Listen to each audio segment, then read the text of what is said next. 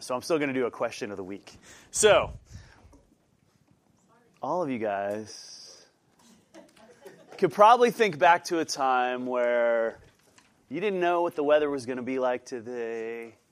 You didn't have a traffic report uh, guide, you know, or an app that guides you to wherever. But I do want you to think about those two things. Although there could be a different app. So how about this? So um, in your kind of like row or grouping or something, I want you to discuss with a partner or somebody else uh, around you.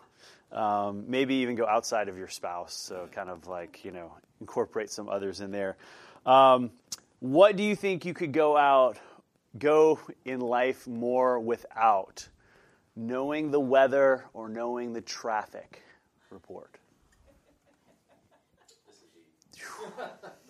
Talk about it. Don't worry, I'm tying it in. So if you're like, I don't know where he's going with that. So. and why? And why? Defend yourself. What's that? Yeah. What'd you say? I know you. Well, we all live that time. So today, though, we've kind of grown accustomed. So, what if you're like, like? I'm saying, where for you specifically? What could, what would you give up? I need weather because I'm construction. I have to know the weather. Traffic doesn't matter.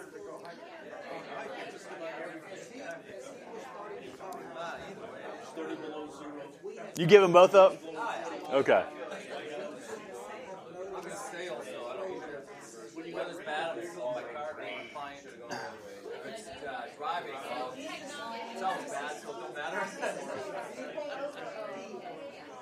So I would think traffic would be more you could, uh, or more you would want, right? But yeah, you don't need a you don't need a traffic report to tell you that. Okay. We never know when to put What about GPS? Okay. when they're building now, you need the GPS. Ah, oh, we found something. We found something. So you get rid of weather, you keep GPS. So. This is not social time, it's a question related to our study. So, okay. All right, what's the consensus? What's the consensus here? One of each, okay. Live without weather. Troy needs the weather. Becky needs what? You need weather. No traffic, you need weather? You don't need, you don't need anything. All right. So, right. So it depends on what you do. See, this is, this is, you know, it's hard to get control back. All right, so either, uh, so either some said weather they could live without, and I, I'm, I'm sorry, I probably should have said also, you know, because uh, we are talking about traffic, and it was like, ah, traffic's always bad. And I was like, what about GPS? So, you know, like so. Uh, maybe I should have said that, like navigation tools. You guys remember the first time you got na- you got GPS, right? You were like, I'm following the GPS, and I'm not even following, you know, the times that I've driven the same road a hundred times. You're like, GPS says turn left, and you're like, I don't know why. The original GPS would take you on dirt roads and stuff. I had them early on, and some, if those roads were flooded, I mean, you come up and it's a dirt road, it's a lake. Yeah. It's like, followed my GPS. I'm driving through a lake now. Yeah. When we lived in Arkansas, they actually like the uh, highway flooded, and so it was like before the traffic integrated in. So it was like you'd go and it was a river in front of a neighborhood. There's It's like, actually a headline this week a lady followed her GPS right into a harbor, and the picture was like her car is sinking, and they're rescuers pulling her. it was like turn around. Turn. I forget what, you know, what they say. Recal- yeah, that was it. That was it. Recalibrate. So, um, all right. Well, what does this have to do with what we're doing? So, we'll, we'll get to that in a second.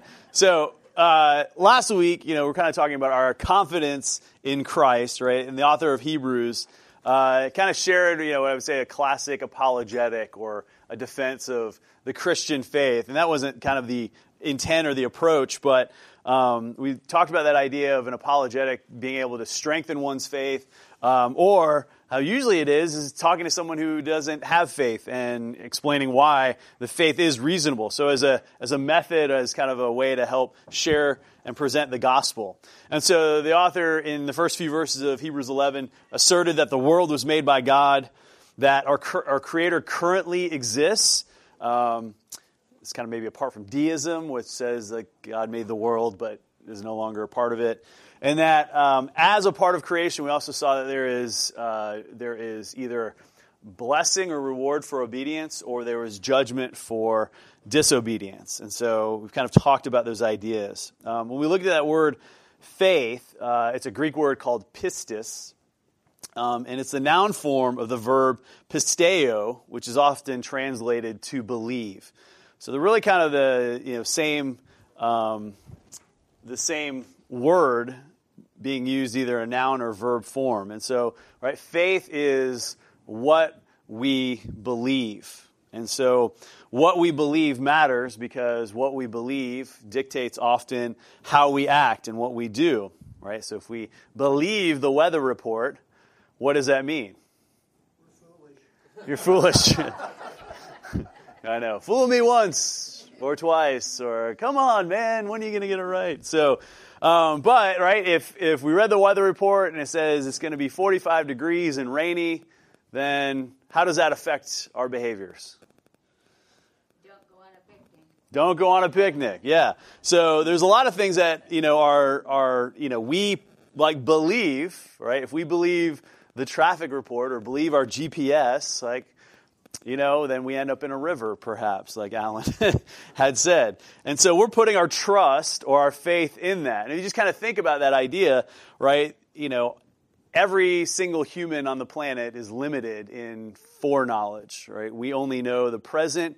Everything else is predicated on our experiences, on the past. And so whether it's, you know, something religious or something superstitious or something else, right? You know, we tend to put our faith in these beliefs because we don't really know.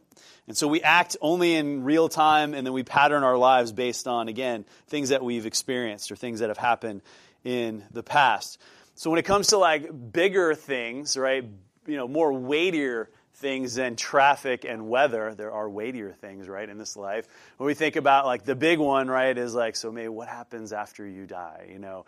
Like there's kind of that aspect of like, well, then when time is cut off and our time on earth is is cut short, even though that is a future date for all of us. Um, how future depends, right? Then there's questions of like, no one knows, right? Even with advanced medical technologies where, you know, you can uh, do transplants and you can put cameras in people and do robotic surgeries, right? No one has been able to go to the afterlife and come back, right, and report on what happens. Death is still one area, right, that no one knows. When I say no one, again, collectively is like humans. And so another one, right, that's death is, is our purpose, right? Why, why, what's the point of all the things that we do? And so some of those questions we're going to tackle today, or at least like look at, at them. Um, but when it comes to those questions, you have to look at somebody outside of creation, right? And that's where God makes sense within answering the questions about after our time here, what is next, and then even like why have we been created? Only a creator knows. And so that's again the worldview, the idea that we're looking at and we're, we're uh, even acting in as we look at Hebrews 11. And so, as we're reminded of people who are acting on belief, we even see that people act in unbelievable ways because it was a part of their purpose or really God's purpose for them. And so, going back to this idea of faith, faith is belief, and belief fuels our purpose. So that's kind of big, broad picture as we're going to dive in a little bit deeper. So last week, last week we looked at creation, we looked at Cain and Abel, we looked at Enoch, we looked at Noah, right? All lived or, or died, um, or in Enoch's case, he didn't die, but to show us something about the human condition, about the character of God. Like, why do we know these um, accounts of these people. Like, why did these things happen in the way that they happen? Why were they important for us to know? Why did unbelievable acts happen? You know, even when we think about Noah or you think about Enoch, like, what does God want us to know? God wants to know, wants us to know something about us and something about Him. And so we understand that more with how He works within human history, especially in the unbelievable ways, the incredible ways. So we're going to move on to someone new uh, not new for us. We covered him in number five of our 50 chapters every Christian should know series. And so we're going to start in verse 8 and talk about Abraham.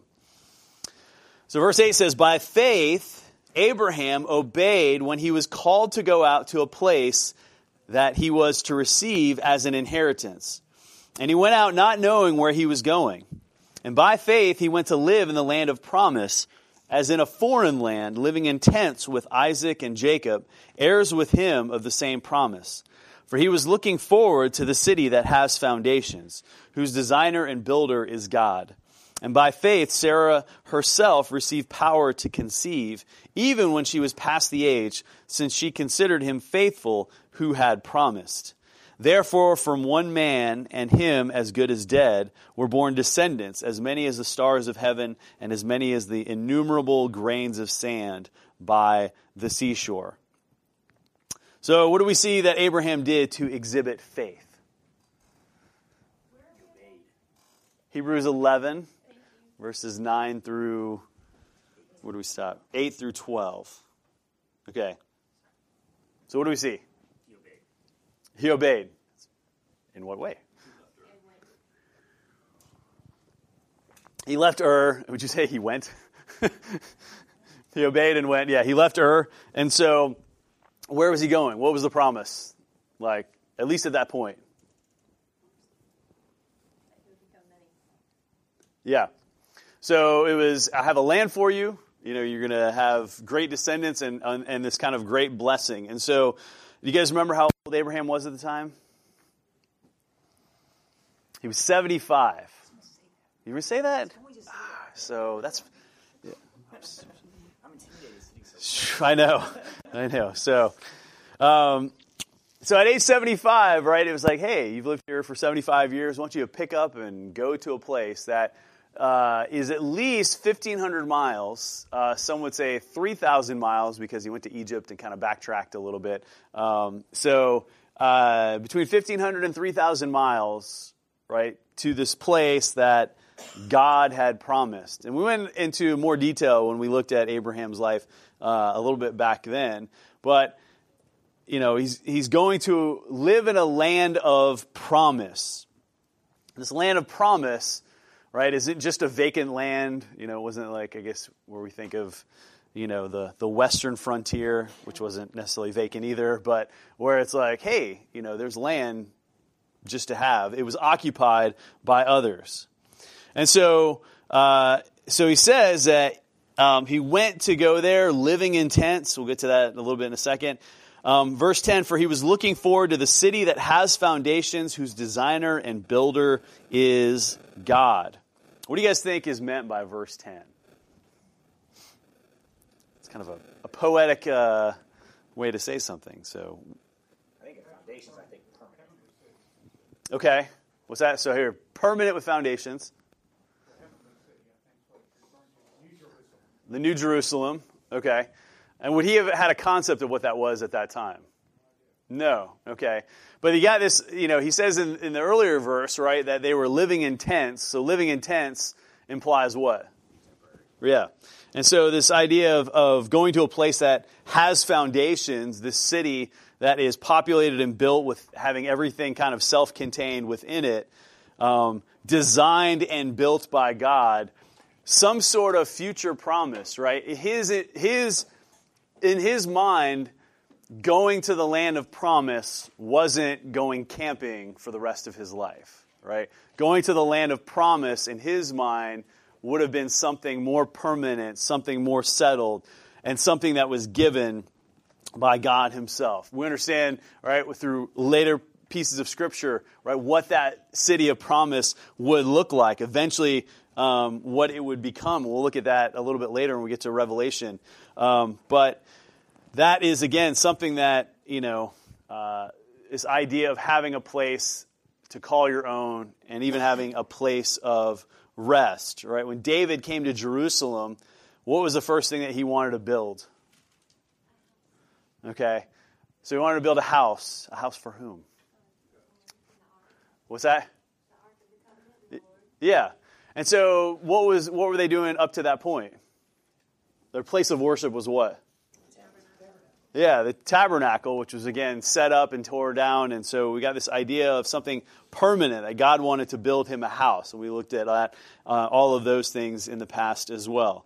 So um, we'll, we'll get, again, what this, this looks like a little bit more in just a second. What about Sarah? What did Sarah do to exhibit faith?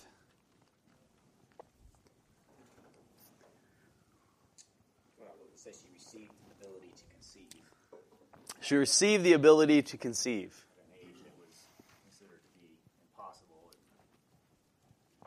I can imagine a little scary, you know. Yeah, What you get pregnant, you're like, no. yeah. Not this ever happened to us, but it's other people. So, and- and you guys are are young, so not even not even their age. Um, yeah, so you've got to have like all of all of you know that that she received right this this uh, blessing at her age that she submitted to the idea, um, and that the Lord would do what He said He was going to do.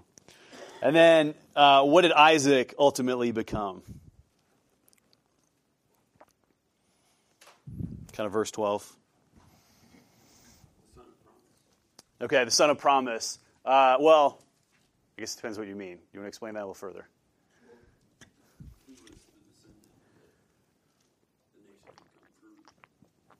Okay, so you'd have, so eventually, yeah, all the descendants which would grow into the, the nation of Israel, right? So where the descendants would be as numerous as the the sand by the seashore. Again, um, all of these things, right? The author is just kind of sharing, right, what they did and how they received their faith. Continuing on, verse 13. These all died in faith, not having received the things promised, but having seen them and greeted them from afar, and having a knowledge that they were strangers and exiles on the earth. For people who speak thus make it clear that they are seeking a homeland. And if they had been thinking of that land from which they had gone out, they would have had opportunity to return. But as it is, they desire a better country, that is, a heavenly one. Therefore, God is not ashamed to be called their God, for he has prepared for them a city. So, first, what did Abraham, Sarah, Isaac, and Jacob all have in common? True. Yes, they have, they had faith. Um, how did their faith differ than perhaps like Noah's faith? It's right there at the beginning of verse 13. They never saw the full consummation of their faith. Yeah. Yeah. So all of the, the promises, right? You know, so you could you could make the argument like, well, Abraham made it into the land, but they, but he didn't possess the land, right? And there were all these people there. And again, the concept that he had as far as the, the land wasn't just like to live in the land, to again camp in the land. It was to have a land all to himself. And the, the the author of Hebrews even goes further than that and says, really, what this idea is is beyond just even like the land there, but this idea of having a restoration of being with God. It's almost like kind of leading back to the idea of the garden, right? And thinking thinking of a homeland, right? If it was like, you know, if if it's it's kind of like um, you know, if you just start, if you were like, I'm going to swim to that island, and at some point you realize, I don't think I can make it, what's your inclination to do? It's to turn back, right? And so for them, there was no turning back. Because turning back would have been being right where they had started, and their faith was in something that was beyond that. And that's, that's kind of like the way that the, the author is saying that. And so while like most of the others saw, right, we saw Cain and Abel saw the results of their sacrifice. Enoch, you know, was just taken up, and we kind of talked about that. Looked like Noah saw like the, the flood and all of those things, where the, they did not see any of the promises that were made to them. And it get, kept getting passed down generation through generation. And so, how are their examples helpful for us? Well, what comes to my mind is the fact that God in His graciousness records this in Hebrews 11, knowing that Abraham and Sarah were weak in their faith, and they actually failed to wait for Him. And so you have the instance with Hagar. That was at Sarah's initiation of this must be the way, and that was after 10 years of waiting. I mean, I look at that and think, I can't wait a year. And so they were, you know, of course, I would have been doing the same thing. Maybe we missed it. Maybe we, I mean, so she's recorded as someone blessed by her faith when then she kind of came up with this plan and Abram went along with it. So I'm just amazed that even seeing their lack of faith, that God is so gracious to still commend their faith. And that so encourages me. Yeah, we're we're gonna you know see this you know even even further with uh, you know with the next examples that we're gonna see as far as like the way that we think it should play out is not the way that God has it play out for us. Um, what else for us? As far as specifically like their example of faith and not seeing the promises.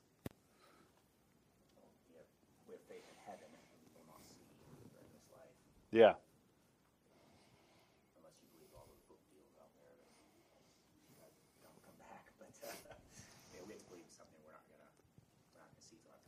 Right. And that's that's part of our faith, you know. That's part of like, you know, what it means to to follow Christ is the fact that he says, you know, when he told his disciples, "I'm going to prepare a place for you." Like we have a, a belief that you know whatever our concept is, like we'll, we'll probably get it wrong in our minds of like, oh, this is how it is. Like I thought something different, but we still the fact that there is something you know beyond this life. Like again, that's a belief we hold on to and how we act today is based on that faith. And so we look at their examples of like not even seeing the promises. Yes, they saw some of the promises, and that's kind of the you know way that that, that um, God works, right? Is that He shows us some blessings, but not the full blessings. So we're never left with like looking back and saying like we got nothing, right? There's always something. It's just not the full picture, the full fulfillment, right?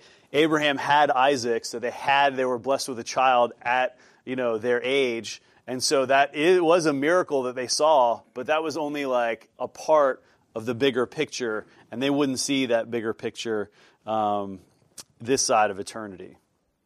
And so, again, the accounts in, in the Old Testament are, are given to us as examples so that we can follow their faithfulness and God's promises and, and then see them fulfilled. And so when we see them fulfilled, it reminds us of the way that God fulfills promises to us.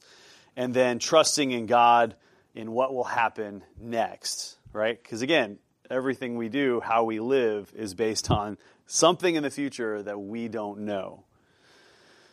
We assume that, you know, at 11 o'clock there'll be another church service. But why is that? Because it's in the bulletin, right? So we trust the bulletin, or we've been there at 11 o'clock before and it started at 11 o'clock. And, you know, so some of these things, but we don't know. But, you know, we have a good idea, but when it comes to bigger, bigger matters, nobody knows um, except God. So, verse 17 By faith, Abraham, when he was tested, offered up Isaac. And he who had received the promise was in the act of offering up his only son, of whom it was said, Through Isaac shall your offspring be named. And he considered that God was able even to raise him from the dead, from which, figuratively speaking, he did receive him back. By faith, Isaac invoked future blessings on Jacob and Esau. And by faith, Jacob, when dying, blessed each of the sons of Joseph bowing in worship over the head of his staff. And by faith, Joseph, at the end of his life, made mention of the exodus of the Israelites and gave directions concerning his bones. So, what uh, promise or promises did Isaac's birth fulfill?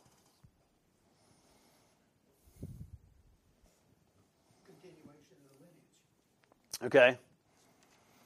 So there's an immediate promise, right, that we just said that Sarah was promised a son. And so that's one of the promises. And then, yeah, that he would be a part of this future line that would increase into this nation and perhaps even through that nation, right, through the name of Abraham, uh, provide a worldwide blessing. So you've got all that packaged up in Isaac's birth, right? And so then what was Abraham to do? Yeah, to sacrifice his son. And in his mind, right, when you sacrifice anything, you know, including your child, right, then they cease to exist. That like all of those promises would die within that. So within you know, the author of Hebrews says like within that sacrifice there was even a belief. I mean, how like you just think like how hard would that be? You know, it's almost like like was he resolute in his faith or was he like, Lord, I you know, I just I know you can bring him back and I hope that's what you're going to do. I just can't imagine like everything that was going on with with sacrificing him, but believe that right God had the right to give him a son, that he could even raise him from the dead because essentially, you know, Abraham and Sarah felt like in child you know childbirthing terms like they were as good as dead. That's kind of even like the way that scripture refers to to Sarah. Um, and so that offering him up later that he could be brought back. What blessing did Isaac provide to Jacob and Esau?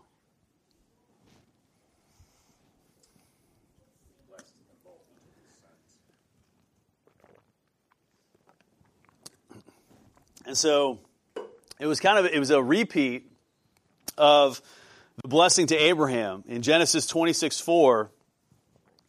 Um, Isaac says, you know, that, that the Lord said to him, I will make your descendants as numerous as the stars in the sky, and will give them all these lands, and through your offspring, all the nations on the earth will be blessed. That's what Isaac said to Jacob, but who did he actually think it was for? Esau, which is kind of why it says to both Esau and Jacob, because he thought it was to Esau, but it was really to Jacob. And we'll see a pattern in, in just a second. Um, what about Jacob? What, what blessing did Jacob provide? Well, in Genesis 28, verses 3 through 4, um, Jacob says, May God Almighty bless you and make you fruitful and increase your numbers until you become a community of peoples. May He give you and your descendants the blessing given to Abraham, so that you may take possession of the land where you now live as alien, the land uh, God gave to Abraham. And so you've got like a few different things. So, first, and Kay already kind of mentioned this, what uh, Isaac was Isaac their firstborn? Okay, and so in terms of inheritance, who was the one that was given the inheritance, or at least the larger share of the inheritance, and who would have gotten the blessing through, you know, of the patriarchs? It would have been who?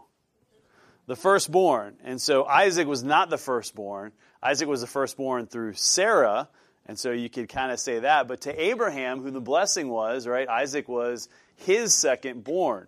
And so God kind of like went against tradition in that way because this is what God had intended. When you look at Jacob and Esau, why did Isaac give the blessing to Esau? Well, he gave it, he gave it to Esau in his mind because Esau was the firstborn. But it didn't go to the firstborn, it went to the secondborn, just slightly secondborn, but still secondborn. Um, by deceit. And so again, we look at that as like, well, you know, that just in human terms, it just goes against like, you know, the way, even the way that, like, does it count? Like he cheated, you know, but like that was like God's intent was to almost do things in a way that is out of the norm. Like I will establish my line through who I establish it with. It will be through Abraham, through Isaac, through Jacob.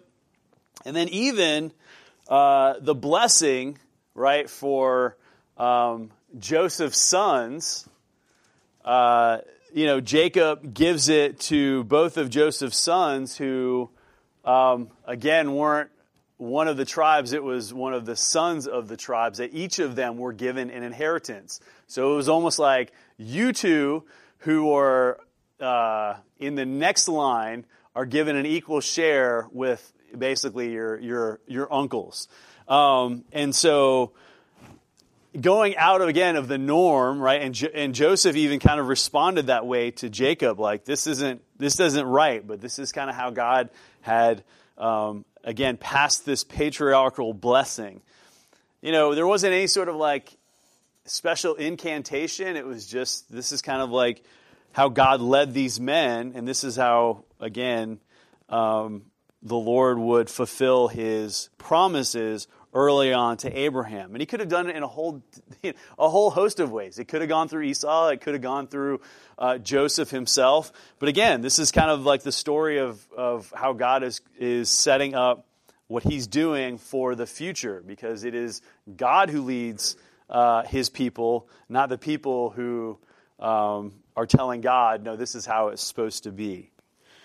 And so then finally, um, you know, we have this kind of direction about Joseph. Uh, you know, not only did did Jacob remind Joseph's sons of the promise to Abraham, Isaac, and Jacob, but um, Joseph, is, the author of Hebrews, mentions something about directions concerning his bones. Um, so, why would that be important?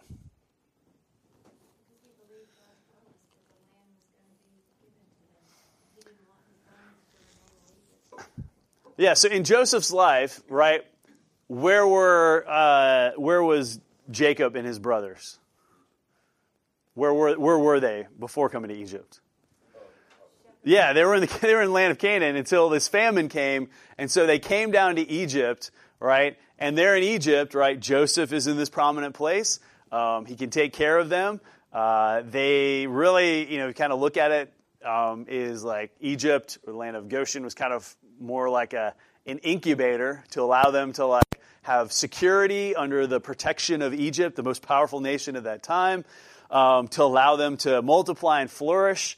And after several hundred years, it could have just been easy. Well, this is still in Joseph's lifetime, but as they're starting to like settle down and be protected, you know, Joseph knows like this is only temporary, right? Like I moved, I moved to Egypt and I may have settled down here, and this is my place, and this is my role, but I know, and I'm going to even die here. Like, he knows that. Like, he's staying here, but you guys are leaving. Like, because I believe the promise that God made to, you know, my father, my grandfather, my great great grandfather. And so, just even kind of that mention, like, so when you guys leave, because you are leaving, take my bones with you. Um, and why would that be?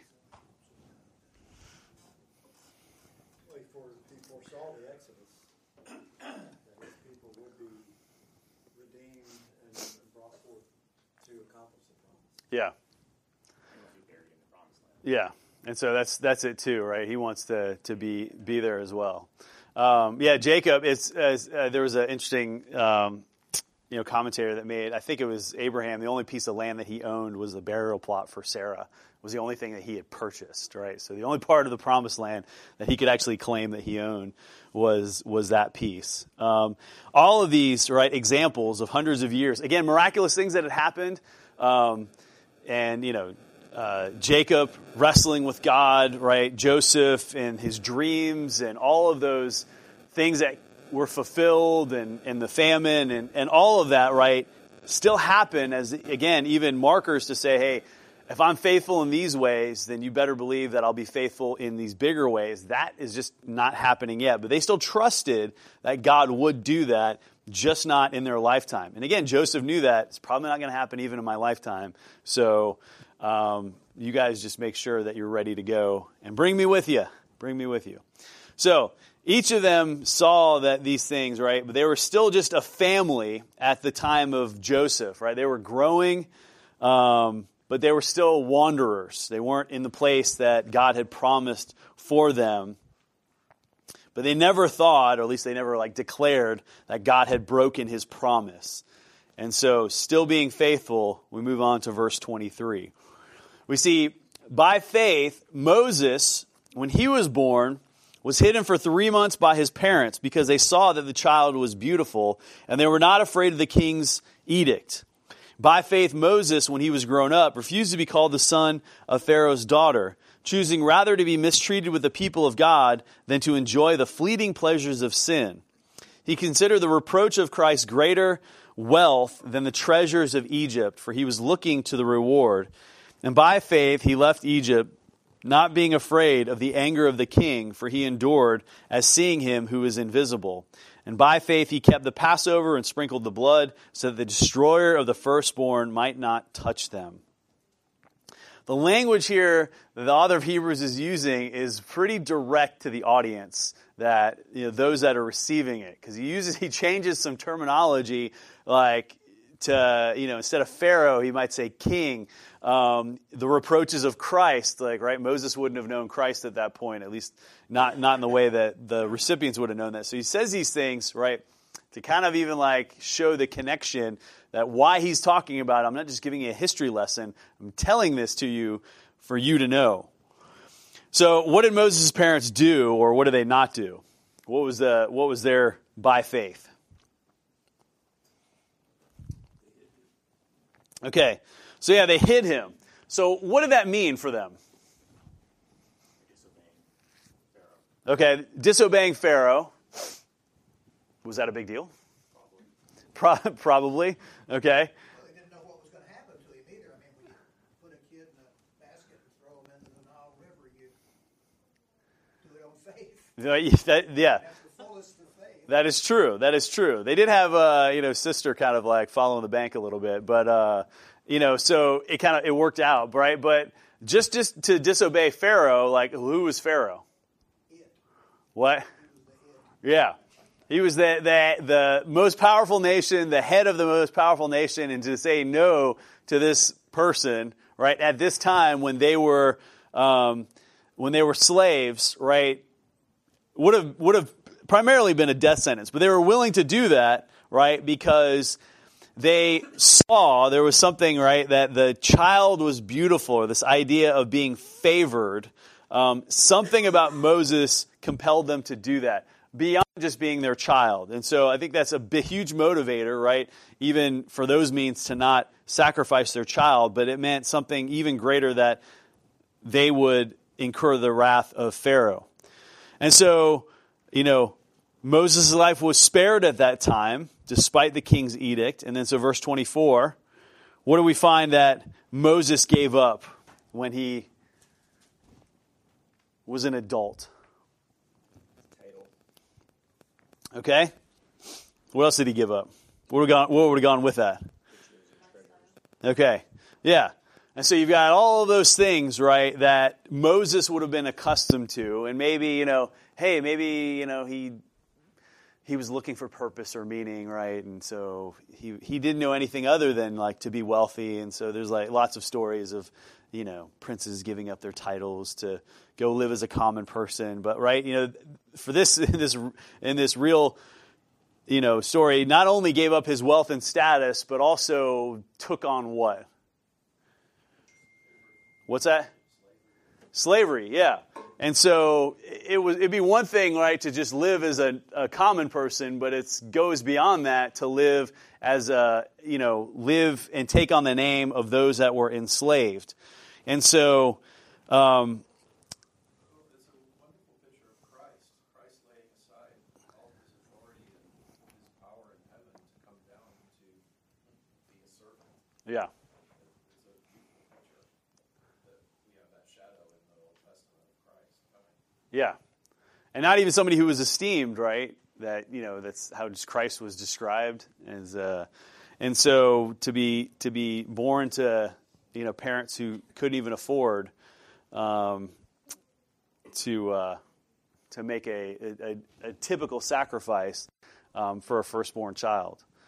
And so it was said that, you know, again, he was looking to the reward, which reminds us, again, and that's kind of the author of Hebrews is reminding those that, um, that there was, in, in the end of verse 26, that, that obedience leads to a reward. Now, he didn't know what that reward meant. And we also know that, like, while the author of Hebrews speaks about Moses in a way that's like, man, he was living by faith, we also know what about Moses? Yeah. I mean, so when God came to him and said, I want you to go back to Pharaoh, right? Because what happened? Like, he, you know, uh, he murders an Egyptian, and then when it, when it, you know, word of it spread, what did Moses do? Did he stand there like, what are you going to do, Pharaoh? You know, yeah, he ran, right? He ran to Midian, and so then he was a shepherd, right? And so God calls him back, and then even, you know, with the confirmation of the burning bush, and says like, you know, gives him his name, and then says, I want, I'm going to send you to back to your people. Um, what does Moses do? Send Aaron with me. What's that? You know, I can't do Yeah, he's like, you know, hey, I, I can't do this. And so we look at Moses as like, you know, this example, strong example of faith, but he definitely had his areas. Now, the author of Hebrews is kind of mentioning all the things that, right, he gave up in a way, right, to kind of remind the people, like, of all the things that you know, we might face. And so he makes this, again, this connection to the reproaches of Christ. Like, why do you, why do you think that's important?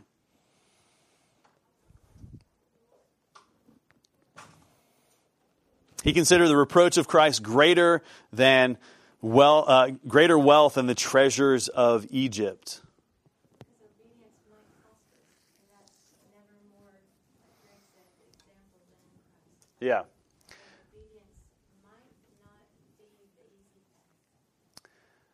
Yeah. And we have we have several examples even in the New Testament where the authors, I mean, several of the authors use that terminology, right? When you are facing persecution, rejoice in suffering with Christ. I mean, Christ himself even said that, rejoice when you suffer because they pers- you know, when you were persecuted because they persecuted, you know, me as well. And so this idea again that that talking about Moses in the way this way is the author of, of Hebrews is again leveraging that idea for those that are reading it as Moses is considering what he gave up. And again, did he give it much thought?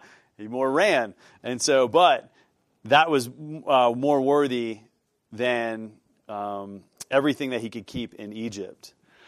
And so, verse 27, he says that uh, he was, um, by faith, he left Egypt, not being afraid of the anger of the king, for he endured as seeing him who is invisible. It's kind of a, it's kind of an interesting, you know, way to see this, but um, so the anger of the king is Pharaoh, but again, using kind of a term that maybe the, the recipients would, would hear as far as like who's in authority or rule over you. He didn't, he didn't use the term Caesar. Um, but he endured in seeing him who is invisible. What, what happened eventually with Moses? What's that? Well, he, does, he doesn't make it, but yeah, so how did, how did he see him who is invisible? Okay. It could be the burning bush. I didn't really think like that was necessarily maybe what the author is saying, and so this is probably one that I'm, I'm inferencing a little bit. It could be could be the burning bush, but I think that is a physical manifestation. But what is what was one later on that Moses would get to see and be forever changed? What's Pray, show me your glory. yeah. And then God honored that request and walked through that whole process of protecting him, shielding him, passing by, letting him see what I've heard described as his afterglow he's Yeah. moving away from him. So amazing Yeah. And so we again we see like the reward that even Moses got within this lifetime of this confirmation uh, of who God is. And even though he was weak, like he still, you know, by faith trusted the Lord when he went every time to go to uh, to go to you know Pharaoh when he came back. And then by faith he kept the Passover and sprinkled the blood. So why was that an act of faith? I mean, all these things were happening, right? It's like the tenth plague, so it's almost like, you know, uh, after nine, I think everyone's convinced. Um, I mean, even that was the whole point, right? Pharaoh kept hard, you know, God kept hardening. Either Pharaoh hardened his own heart or God hardened Pharaoh's heart, depending on which plague it was. But all of those were, were pretty much everybody knew God was doing something catastrophic. So the last one, what was different about that?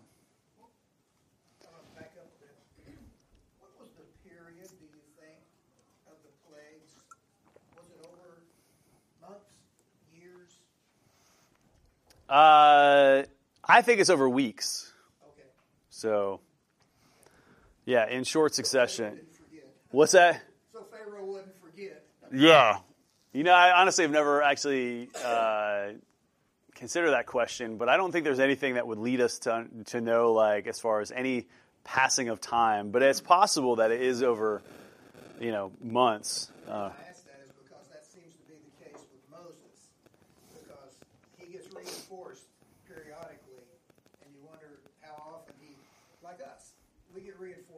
Yeah. You know that I didn't. I didn't. That happened for a reason, and I'm reinforced in my faith. Yeah. So he kind of slope a little, and you, all of a sudden something happens, and you say, "Yeah, I know you're there. I know I'm being taken care of. Thank you very much. I shouldn't have said."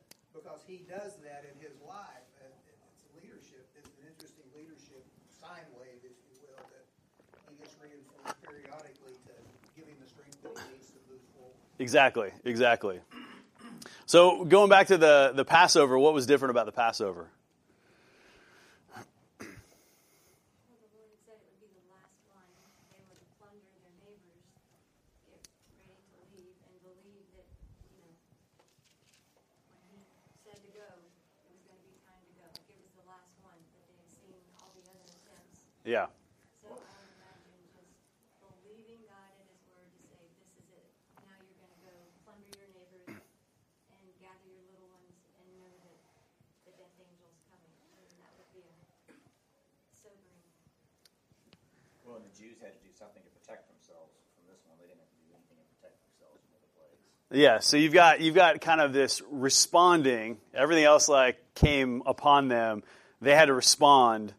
um, by put, placing you know, and trusting. Right, everything just happened, and they they were either protected or endured it.